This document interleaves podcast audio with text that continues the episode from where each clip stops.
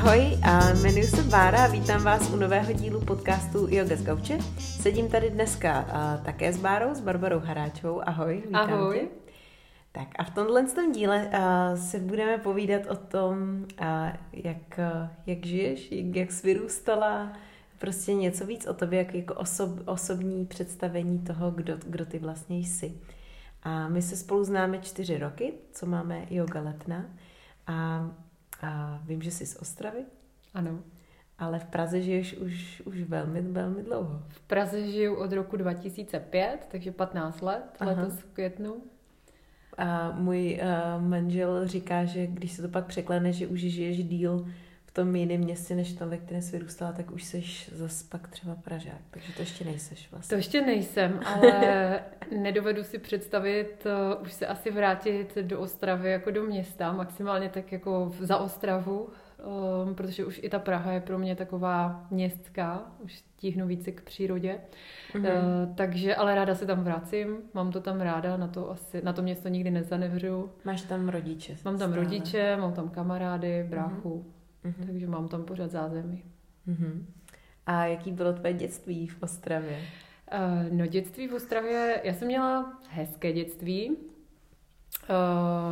já jsem měla rodiče, kteří, nebo mám rodiče, kteří, když jsem byla teda malá, tak uh, samozřejmě by pro nás dýchali a dýchají, ale byla to trošku Itálie, což asi je, není ojedinělé. Mhm.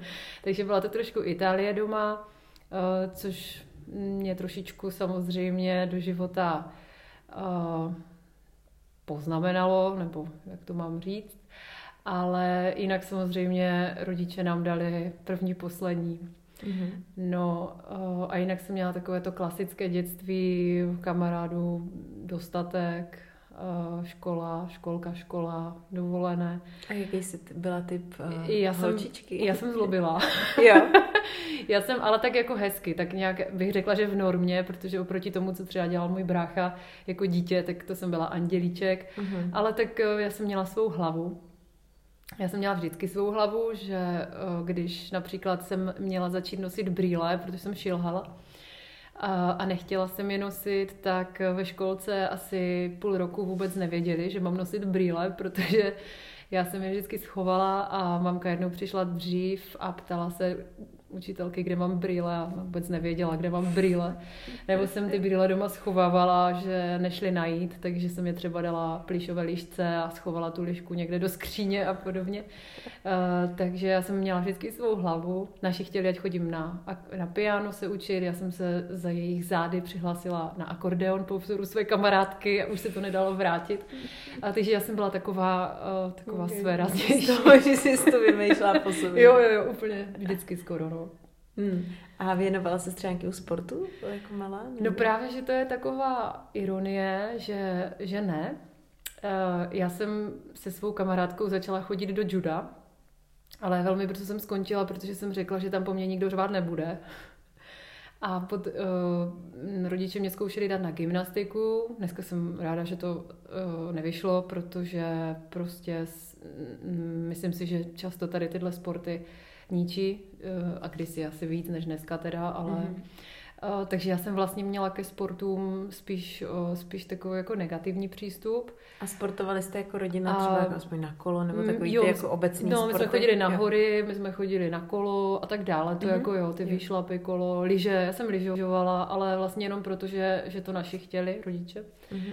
A takže když jsem byla poprvé ve 20 uh, v zimě na, ve Venezuele, tak jsem řekla, že peníze nebudu utrácet za lyže, které mě stejně nebaví a budu si spíš šetřit na tady tyhle výlety v zimě, které mi dávaly větší smysl a bavily mě, takže, takže lyže vlastně byly, ale taky mě to moc jako nebavilo. Já jsem fakt ten přístup k tělu získala později. Mhm. Mhm. No a možná za to může i škola, protože uh, nás nutili, já nevím, začal tělocvik a museli jsme uběhnout, že jo, třikrát kolem stadionu a bez nějakého rozcvičení, vysvětlení Mhm. a tak dále, takže vlastně mě to, mě to jako nebavilo, no, takže Mhm. tím větší odpor jsem k tomu pohybu měla. Mhm. No. A co jsi studovala vlastně? A Ostravě? po, po základce jsem šla na školu ekonomického zaměření. Mhm. Já jsem teda chtěla jít eh, na úplně něco jiného. Chtěla jsem jít uh, na zemědělskou nějakou ze zvířaty, protože Aha. jsem vždycky měla rada zvířata. No ale tak to mi bylo rozmluveno rodiči, že prostě... Takže mluvili ti do těchto hmm, věcí. Mluvili, jo, mluvili. A myslím, že prostě samozřejmě to dělali s tím nejlepším úmyslem. Ale myslím si, že to není, že to není, že to není úplně ono, takhle, protože dneska dělám stejně úplně něco jiného, než mm. jsem studovala a musela jsem se všechno naučit od začátku. Takže i kdybych chodila na tu zemědělskou školu, tak vlastně i kdyby to nemělo perspektivu, tak jsem stejně úplně začala s něčím jiným. Takže mluvili a chtěla jsem jít na zemědělskou školu a vlastně ta ekonomka mi tak nějak jako mm, už mě potom nebavilo studovat, už to bylo takové prostě, že jsem nešla třeba ani na vysokou školu, už jsem chtěla do světa, takže jsem odjela a tak dále. Nevím, jestli, to, jestli bych to udělala jinak, neudělala, ale tak bylo to zkrátka takhle. Uh-huh, A jaký, jaký jsi byla puberták? Já jsem byla puberták zlobivý. Hodně. A já si myslím, že to mělo, nebo vím to, že to mělo souvislost samozřejmě s tím, že uh, jsem, já jsem, asi jsem citlivý člověk, citlivé dítě jsem určitě byla.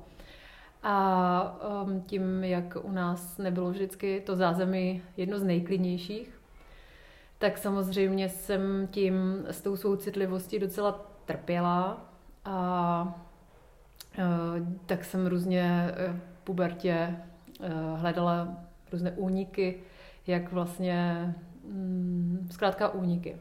Hmm. A uh, dneska vím, po tom, co si nějak studuju a čtu různé, různou literaturu, která mě baví, za mě se zaměřením na, na nitro, na mysl na, a tak dále. Takže vlastně uh, je to, je to logické tady ty věci, že člověk uh, hledá uh, zkrátka nějaký ten únik nebo nějaké to potěšení ve svém životě, když... A ochrana? Uh, ne, nevím, jestli ochrana.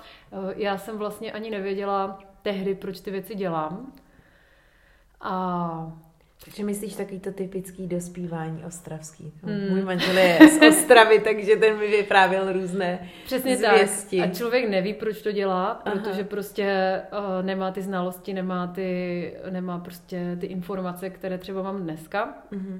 Ale uh, myslím si, že vlastně všechno, nebo většina lidí, kteří dělají něco, co jiní odsuzují, mm-hmm. a, tak eh, většina z nich si to určitě nevybere, protože se si chtějí ubližovat, mm-hmm. ale protože prostě jejich um, podvědomí hledá vlastně asi uh, nějakou úlevu nebo možná úlevu, možná jak mm-hmm. zkrátka si z té reality na chviličku odběhnout.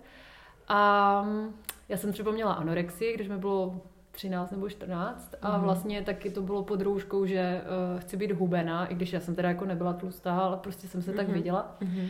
No ale dneska vím, že to muselo mít nějaký vnější důvod, ale uh, vím prostě, že ty důvody dneska už rozumím tomu, proč vlastně se to stalo. Jako vnější důvod myslíš, že ti třeba někdo říkal? No, že jsem sama sebe teda jo. začala posuzovat podle nějakých jako srovnávacích jako časopisy a jo, tak dále. Jo, jo.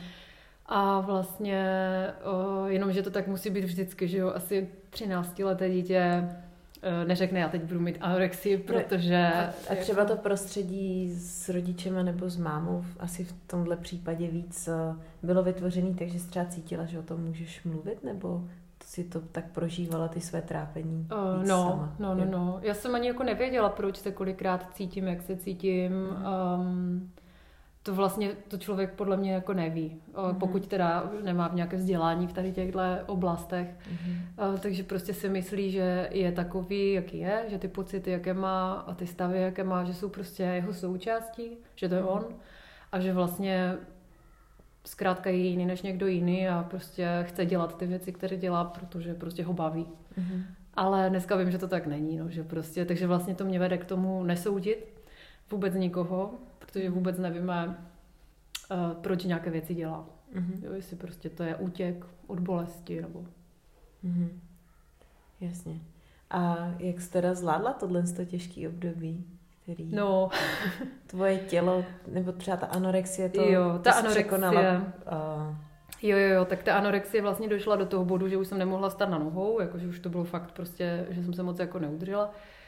A ono to šlo celkem rychle, protože já jsem takový bojovník na všech frontách, ať už je to ta horší, sebedestruktivnější, anebo ta dostat se vlastně k tomu zpátky. zpátky. Mm-hmm. A vlastně tím, že jsem se rozhodla, že ho budu hubnout, tak k tomu, že jsem nejedla skoro, tak jsem ještě chodila každý den běhat. Každé ráno před školou. Takže vlastně to šlo jako docela rychle. Jo, mm-hmm. Takže za, nevím, tři, čtyři měsíce jsem měla, nevím kolik, 45 kilo, mm. nevím fakt to jako. Takže vlastně mě teďka musel vyzvednout pak ze školy, protože mu volali, že jsem skolabovala a vlastně tak jsme to řešili s lékaři a tak dále a to mi hodně mamka pomohla, protože vlastně se chodila mi co hodinu dávat sousto na mm-hmm. vidličku a čekala, až to spolknu a prostě tak dále, takže jako rodiče, no, mm-hmm. pomohli moc. Ale pravdou je, že já jsem je tehdy uprosila, abych nemusela na žádnou psychiatrii, což doktorka teda doporučovala. No a oni prostě, oni, oni teda, že to zvládnem. Mm-hmm. No a já musím říct, že se mi to drželo dlouho. Tady ta... Já jsem věděla, že už nemůžu přestat jíst, že prostě kde, jsem, kde mě to dostalo. Ale, věděl, ale zároveň jsem se nechtěla nebo nemohla přijmout uh, s tím, že bych měla jako nějaké kilo navíc. Mm-hmm. A takže to bylo takové docela dost let, třeba já myslím, že takových 10-15 let to tak jako bylo, že vlastně Fakt, jo, mm, to dlouho, je, dlouho, dlouho, no, dlouho. A tak myslíš, že to i souviselo, protože já vím, že to docela slečny mývají tady v tomhle tom věku, kdy se vlastně najíždí to ženství, mění se křivky a tak dále. A třeba se o tom právě tolik nemluví, vidíš všude jenom dokonalý obrázky. Tak jestli myslíš, že to právě souviselo s tím přijetím té ženskosti, anebo jestli to souvislo úplně... Já jako si myslím, s... že jsem nechtěla dospět, mm-hmm. že jsem nechtěla... Já jsem vždycky říkala, já se nikdy nevdám, prostě jsem nechtěla nějak vést život úplně stejný, jaký jsem viděla. Mm-hmm. A vlastně nikdy jsem nechtěla mít děti a myslím si, že vlastně jsem tím v podstatě hodně pozastavila to mm-hmm. dospívání a myslím si, že tam ten mozek mě zkrátka jako vedl. No. Mm-hmm. Takže myslím, že to s tím mělo souvislost.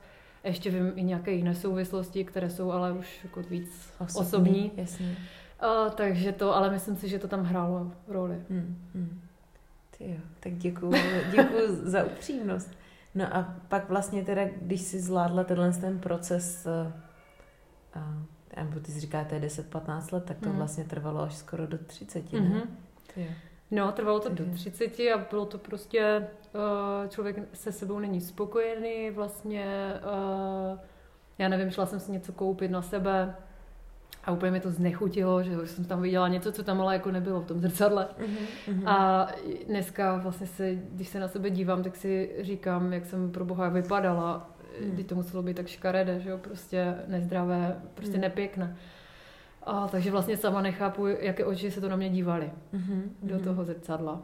Mm. A to si teda myslím, že i když někdo trpí um, obezitou, uh, takovou tou nadměrnou, že je to úplně stejný problém, nějaká sebedestrukce, sebe až nenávist a vlastně, že bychom se těm lidem neměli smát nebo o nich mluvit, že to jsou nějak prostě škaredě, jakože z na žranci, já nevím co všecko, protože to je úplně stejné. To je mm. úplně stejné, mm. akorát je to prostě ten opak, ale je to úplně stejné, takže já vůbec o tady těch lidech mm. nesmýšlím takhle, což bohužel hodně lidí ještě stále ano. Mm. Mm. No. Ty jo. no a, a, a pak vlastně, takže v jakém věku ty jsi přijela do Prahy a jaký byl uh, ten důvod toho, že jsi opustila o, Ostravu a vydala se směrem do Prahy? Já jsem přijela, když mi bylo 24, 2005 rok. A teď je mi 39 a uh, bylo to z důvodu práce, protože v Ostravě nebyla moc dobrá situace na trhu práce a po škole nikdo člověku nedal, nebo většinou člověku nedali práci, pokud nemá praxi, pár let, a, mm, takže jsem musela dělat prostě tak jako, co se namanulo. Mm-hmm. No a to se mi moc nelíbilo, takže jsem se vlastně rozhodla, že teda, že teda se odstěhu do Prahy. Mm-hmm. Takže a, jsem... a tady si začala dělat, co když si přijela? No, tady jsem začala dělat v realitce. Mm-hmm. A to bylo, že jsem tady vlastně přijela v pátek ke kamarádce domů, mě vzala pod křídla hned, hned ze startu a takže jsme o víkendu šli ven zapařit. No a v pondělí jsem začala hledat práci a ve středu už jsem ji měla, mm-hmm. takže to bylo prostě pro mě jako wow, prostě tohle jsem vůbec neznala v Ostravě. No a začala, začala jsem pracovat v realitce, tam teda to bylo na černo, nebo ne, minimální mzdu, to tak asi to bylo i v Praze takové, takové poměry. Aha, aha. Ale asi za pár měsíců jsem dostala jinou nabídku uh, do IT firmy a tam už to bylo všechno, všecko tak jako čisté a to, mm. takže jsem pak odešla. A já si pamatuju, když my jsme se potkali, že jsi pracovala znovu. Tak jsem, ale to už byla jiná, to jo, už byla jo, jiná jo, jo. a tam to bylo skvělé, tam, tam jsem byla vlastně 8 let. A takže to bylo... se prostě na polirealit Nějak pohybovala dlouho. jo, jo, jo, jo, jo. A to bylo fajn, tam byli fajní lidi, tam to bylo všechno prostě úplně jinak. Takže, mm-hmm, to, takže, mm-hmm. takže realitka, um, IT firma, mezi IT firmou a realitkou druhou byla ještě cestovní agentura. Mm-hmm. A pak teda jsem zakotvila na 8 let v mm-hmm. realitce. A to bylo moje poslední zaměstnání, co se týká zaměstnání. Aha, aha. Pak už yoga. A ještě ty máš partnera? Dlouho, dlouho jste spolu, viď? Jo, my jsme spolu 8,5 let. Mm-hmm, super. Takže jste šťastný, spokojení. Já myslím, že jo. Já myslím, že jsme se hledali, jak jsme se našli. Mm-hmm. A já jsem se tě chtěla zeptat, jestli to teda nevadí takhle do podcastu, protože uh, uh, ty uh, máš i s tím spojený jogový lekce, takže to není, že by se s tím tajila, že jsi onkologický pacient. Hmm. Je to vlastně kolik? Teď je to dva, tři roky zpátky? 2017. 2017 o, v červenci jsem začala léčbu hmm. rakoviny prsu hmm. a takže jsem byla vlastně půl roku na chemoterapii a v 2018 v lednu jsem byla operována. Hmm. Tam teda to bylo tak, že mi vzali obě prsa, dali mi implantáty okamžitě a takže jsem vlastně ne, nepřešla tím, nebo neprošla tím obdobím, kdy vlastně nemáte žena prsa. No a teď je to tak, že už dva a půl roku jsem uh, v takové uh, post léčbě, udržovací léčbě, která teda ještě dva a půl roku potrvá. Takže mm-hmm. ještě mhm. beru uh, jeden lék a ještě mm-hmm. mi něco píchají do břicha a tak dále tak každý mm-hmm. měsíc, takže a jsem samozřejmě kontrolována a hlídána. Mm-hmm. Jak jsi prožívala to období tady té rakoviny, protože já vím, že hodně lidi tam mají i takovou tu fázi té sebereflexe, že právě třeba přemýšlejí, proč ta nemoc k ní přišla, no. jaký, jako, co to mělo pro ně symbolizovat a jaký tam, jak tohle Jo, probíhalo. tak eh, když mi to řekli, tak já jsem vlastně do té doby, přestože jsem dělala jogu a říkala něco, tak jsem vlastně podle toho nežila a honila jsem se, měla jsem vlastně, v podstatě jsem měla jako tři práce, tehdy. A stávala jsem v pět ráno a opravdu jsem přestávala pracovat v 11 večer, takže uh, samozřejmě přes den bylo oběd, nevím, když to vyšlo. A bylo toho jako fakt hodně a Uh, takže uh, ten stres tam byl. Potom vlastně jsem se dověděla, já jsem si to našla sama, uh, takže jsem šla hned, druhý den jsem volala uh, a prosila o vyšetření a že jsem si něco našla. Tam teda nejdříve mě řekli, což myslím, že docela informace dobrá, že to je cysta, že se nemusím ničeho bát, ale že mě chtějí vidět ještě za měsíc. No tak jsem za ten měsíc přišla, no a znovu mi dělali ultrazvuk a už se mi tam něco asi nelíbilo, takže mi udělali hned biopsi a deset dní potom byly výsledky, eh, že to teda je eh, zhoubná rakovina. Mm-hmm. No, to bylo hrozné, to jsem vlastně nikdy nezažila Naštěstí už od té doby ani do té doby, ale eh, ta reakce na to, eh, to se moc asi nedá popsat, eh, aby to člověk pochopil, ale já jsem měla pocit, že se propadám někde jako hluboko. A vlastně poprvé v životě jsem zažila, že, se mi, že mi přestaly fungovat svaly a já jsem spadla na zem. Mm-hmm. No a jo, ale to bylo proto, nebo takhle, to bylo, uh, doktorka říkala, jestli, jo, já jsem si chtěla zavolat příteli, on byl v práci a ona se ptala, jestli to nemá udělat ona, tak jsem říkala, že ne, že to chci udělat sama a vlastně jenom jsem to teda nějak jako řekla, jenom ty dvě slova, které nechci říkat nahlas mm-hmm. v mhm. přítomném čase. Mm-hmm. A, no a vlastně se mi přestaly fungovat ty svaly, takže jsem se úplně jako sesypala a ona to teda jako dokončila za mě eh, do toho telefonu a on teda hned přijel. No a uh, oni mě donutili uh, jít na mamograf a já jsem teda říkala, že nejdu, a oni, no, že musím, ale dneska bych to nedopustila, už prostě vůbec nechtěla bych na mm, mamograf a mm. jenom, že to prostě bylo úplně, já jsem byla samozřejmě úplně v jiném asi stavu vědomí. Mm. No a já jsem tam omdlela na tom mamografu, to bylo, jako u toho člověk stojí, mm. že ho to prso tam zmáčknou, nebo ty prsa a vlastně já jsem to úplně nedala a jsem jako omdlela. Hmm. No a otevřela jsem oči a viděla jsem právě přítele, že, že na kouká úplně jako vyděšeně, co se to tam děje. No a pak jsme šli na víno. prostě jsme šli z té nemocnice, bylo, já nevím, 11 hodin dopoledne nebo něco takového a vlastně oba jsme teda jako věděli, co nám teďka řekli, ale vůbec jsme nevěděli, co bude, co nás čeká. No a tak jsme si řekli, že půjdeme na víno. Tak jsme šli na víno a na nějakou polívku si dát někde a pak jsme jeli domů a tak nějak prostě jsme o tom vlastně vůbec jako moc nemluvili ten den. Přijela kamarádka a tak nějak jsme o tom pořád nemluvili a prostě, ale přitom to tam všude bylo. Mm. No a já jsem si teda jako zařekla, že se nepůjdu se léčit, že, že to zkusím nějak jinak, že prostě. No, ale měla jsem tak trošičku v hlavě pořád to, že moje učitelka, jedna z učitelek jogy, která je i lékařka, tak asi měsíc, když jsem čekala na ty výsledky, nebo když to bylo ta cista, když jsem si myslela, že je to cista, tak eh, tehdy promlouvala, když jsme měli nějakou přednášku a říkala, že kdyby, nedej bože, někoho z nás potkalo tady tahle konkrétní diagnoza, takže si nemáme hrát a neřešit to alternativně, že neví proč, ale že má kolem sebe hodně případů, kdy vlastně, když se jednalo o prso, tak to ty ženy nedali. I když už byly na nějaké duchovní cestě třeba dlouho. Mm-hmm. A jiné třeba orgány, tak to zvládli ti lidé třeba alternativně. Mm-hmm. Takže, a já jsem si tehdy říkala, fuj, ještě, že je to cista, že vlastně se mě to netýká a takže, takže jsem dva měsíce vlastně odolávala, že nepůjdu na chemoterapii, že mm, prostě jsem se jí bála. Mm-hmm. Bála jsem se jí. No, ale postupně odpadávaly všechny možnosti. Člověk jako zjistí, že když není milionář a nemůže někde po světě lítat, jak je potřeba na nějaké prostě vyšetření a třeba až do Mexika, tam je taková, uh, zkrátka je tam nějaká, nějaká nemocnice, která se snaží řešit tady tohleto alternativně a podobně. Takže prostě to moc nejde. Mm-hmm. No, takže po dvou měsících jsem teda nějak kývla na to, že jo.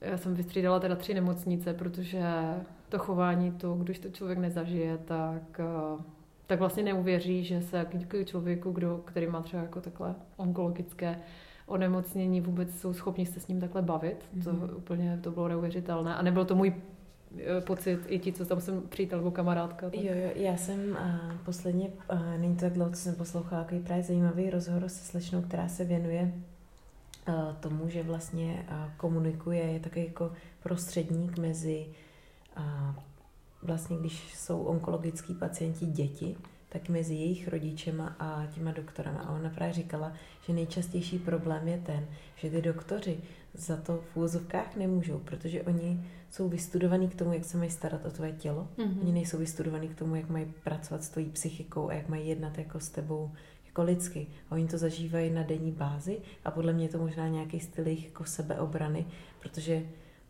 Víš, jako, víš, co myslím? Jako, Já že, vím, že ale... prostě ona tam právě říkala, že ona je ten komunikátor mezi nima, protože jako ty doktoři to prostě neumí s tebou mluvit a vlastně jako pak velice tam často vznikají třeba různý třecí plochy nebo hodně citlivý, předrážděný jako emočně prostředí, mm-hmm. právě protože jako vlastně ani ty doktoři k tomu nejsou nějak jako školený oh. nebo cokoliv, ale samozřejmě by si člověk řekl, že to neomlouvá, ale Další věc je, že ne každý jsme jako emočně inteligentní člověk, jako sociálně, že někdo může být hrozně inteligentní jako Já vědomostma. Vím. No, určitě. A, a to si myslím, že tam třeba hodně jako bude. No. Jako to může být, ale já jako lektorka jogy od té doby, co jsem ukončila první školu, tak jsem ještě neskončila se studiem, mm-hmm. protože vlastně pořád objevuji nové věci, mm-hmm. baví mě to, přijde mi to neuvěřitelné vlastně to, co naše tělo a mysl a vůbec to jsme.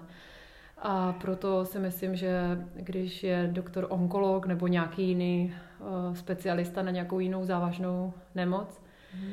tak si tohle nemůže dovolit. Mm. Nemůže prostě. Uh, má procházet psychotesty v tom případě, nebo já nevím, mm. ale vlastně uh, mysl nás léčí a do, dostává i do nemocí a pokud ten doktor v tom člověku vyvolá prostě třeba i, že mu řekne na rovinu máte půl roku, tak mu rovnou nastartuje, pokud ten člověk není silný, že bude toho půl roku mít.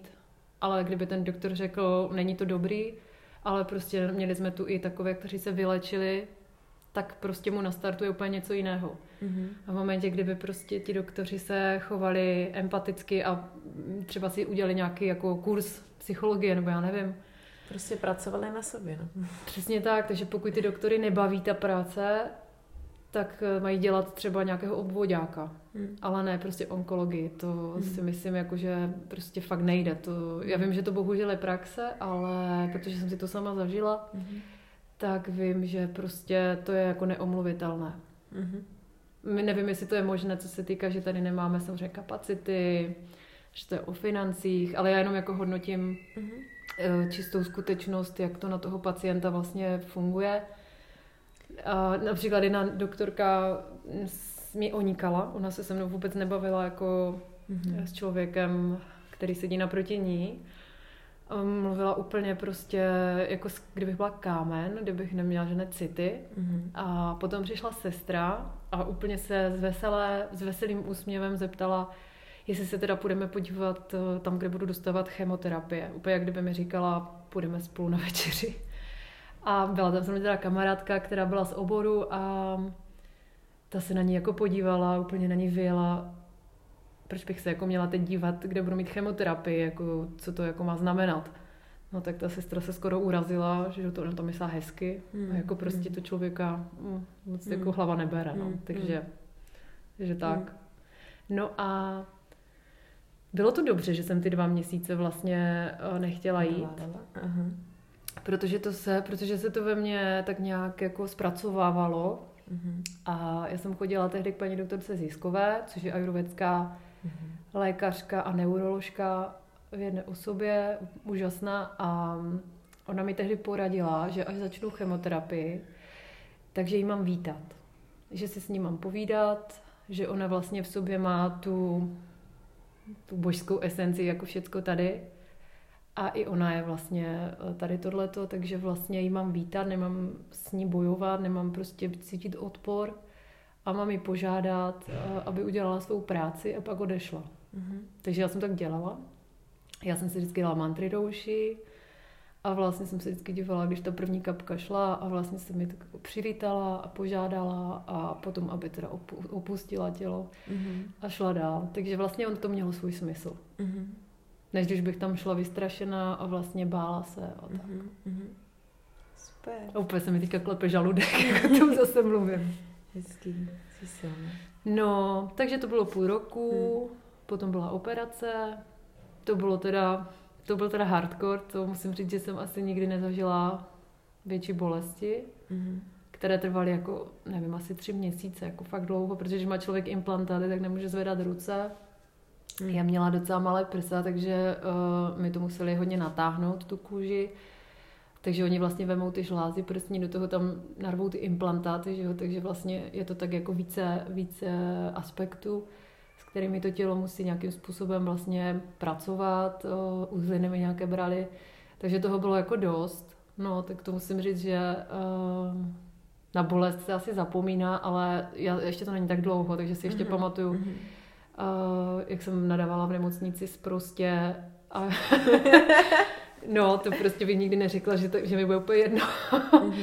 Ale vlastně oni mě uh, co 8 hodin mi píchali vlastně morfium. No ale ono to třeba po dvou, třech hodinách přestalo fungovat. No a já jsem se dožadovala dalšího, oni, že mi to nemůžou dát, že prostě to tak mi dávali nějaké brufeny jako kapačky mm-hmm. a takové věci a vím, že jednou přišel přítel a už to bylo nějakých 6 hodin od té, od té dávky morfia a já jsem říkala, že to potřebuju, že už fakt jako nemůžu. No a teď uh, on říká, tak já nevím, tak já se budu zeptat. Ne? a ona, ona, ta sestřička, doktorka, že nemůže. A já jsem začala řovat, prostě něco jsem nakl. Já to potřebuji. Takže to, takže jako dneska se tomu směju, ale vlastně mm. nikdy jsem nebyla takhle mimo své uh, ovládání. Vždycky mm-hmm. jsem vlastně dokázala se ovládat, takže mm. tohle jako mi bylo úplně jedno. Mm. No a tak nějak potom jsem začala rozcvičovat a v Dubnu vlastně jsem šla, nebo v květnu poprvé na svou učitelku na jogu a to byl nádherný pocit, který bych teda ne po těch zkušenostech, ale ten pocit bych přála každému zažít. protože to byla obyčejná lekce jogy, jako jsem zažila prostě mm, xkrát. A já jsem si připadala, že jsem nejvíc bohatá na světě, že tam jenom můžu být na té podložce. A vlastně jsem se tak koukala kolem sebe, já jsem toho moc dělat ještě nemohla. No a úplně jsem si vlastně pomyslela, že všichni ostatní to tam berou, jako jdu si protáhnout tělo po práci, třeba se mi někdy nechce a tak dále, ale že vlastně ani neví, co mají za štěstí, že tam vlastně můžou mhm. být. No a celou hodinu jsem brečela. Celou mhm. hodinu mi vlastně tekly slzy, potom i ta moje paní učitelka přišla, myslím, že dokonce i se mnou brečela, prostě bylo to takové jako hezké. Takže uh, ono to všechno člověka i obohatí, tedy mhm. tyhle zážitky. Mm-hmm. No. A i přesto, že teda ten proces stále není u konce, že jsi říkala, že ještě ta, to doléčení pokračuje, tak eh, když jsem jednou někde četla, že nikdo rakovinu nechce, ale když si ji projdeš, tak vlastně jsi vděčný za to, co ti to přineslo. Když to bylo hrozně silný, negativní a, a těžký, tak vlastně v momentě, kdy to překonáš, uh, uzdravíš se, tak uh, že tam vnímáš ty benefity. Jo, já si myslím, jako, že uh, asi záleží, čemu člověk věří a jakého je třeba nějakého vyznání, nemyslím náboženství, ale myslím prostě třeba, jestli věří v karmu a prostě tady tyhle naše jogové mm-hmm. a záležitosti. A já jsem ze začátku samozřejmě to nechtěla přijmout, když mi to řekli, člověk hledá výniky, ať věří, čemu chce, tak prostě asi ten normální proces, že je naštvaný na celý svět. Mm-hmm. Hledala jsem vyniky, uh, hodně jsem asi udělala blízkým lidem, co s tím, co jsem jim řekla, co jsem jim vyčetla mm-hmm. v bolesti. Mm-hmm. Uh, nějakou dobu, ne, že jsme spolu nemluvili, ale bylo to jako takové, že oni se báli, já jsem se bála po tom, co jsem jim vlastně napsala v mailu mm-hmm. a tak dále. A tak bylo jako to oťukávání. No ale časem prostě se to v člověku nějakým způsobem usadí a Eh, já věřím v karmu, já věřím v minulé životy a věřím v to, že si tady vybíráme, do jakého prostředí se narodíme, včetně rodičů, kteří mají roli, když to řeknu, herců v tom našem životě. Mně se líbí průvodců. Průvodců, to je taky hezky. A mm, že vlastně všecko jsem si naplánovala a vybrala sama. Mm-hmm. No a v ten moment eh, to je takové jako uvolnění a osvobození se vlastně od toho, že člověk zpřetrhá ty vazby na ty negativa, který třeba, které si myslel, že to je vlastně ten důvod, proč je nemocný. Mm-hmm. No a najednou jak získá eh, odpovědnost za to, co se mu děje a že vlastně si to i sám může nějakým způsobem vlastně vyřešit. Mm-hmm. No, takže ono je to takové zvláštní říct někomu, ty si za to můžeš sám, ale vlastně to, když to ten člověk jako je schopný pobrat, tak je to moc osvobozující. No mm-hmm. a mhm. já si myslím, že tehdy jsem začala dělat opravdu jogu. Mm-hmm. Nebo ne, nevím, jestli dělám tě, nebo jsem začala zkrátka, ale bylo to úplné obrácení se o 360 stupňů mm-hmm. od toho se honění a vlastně yoga, cvičení akorát.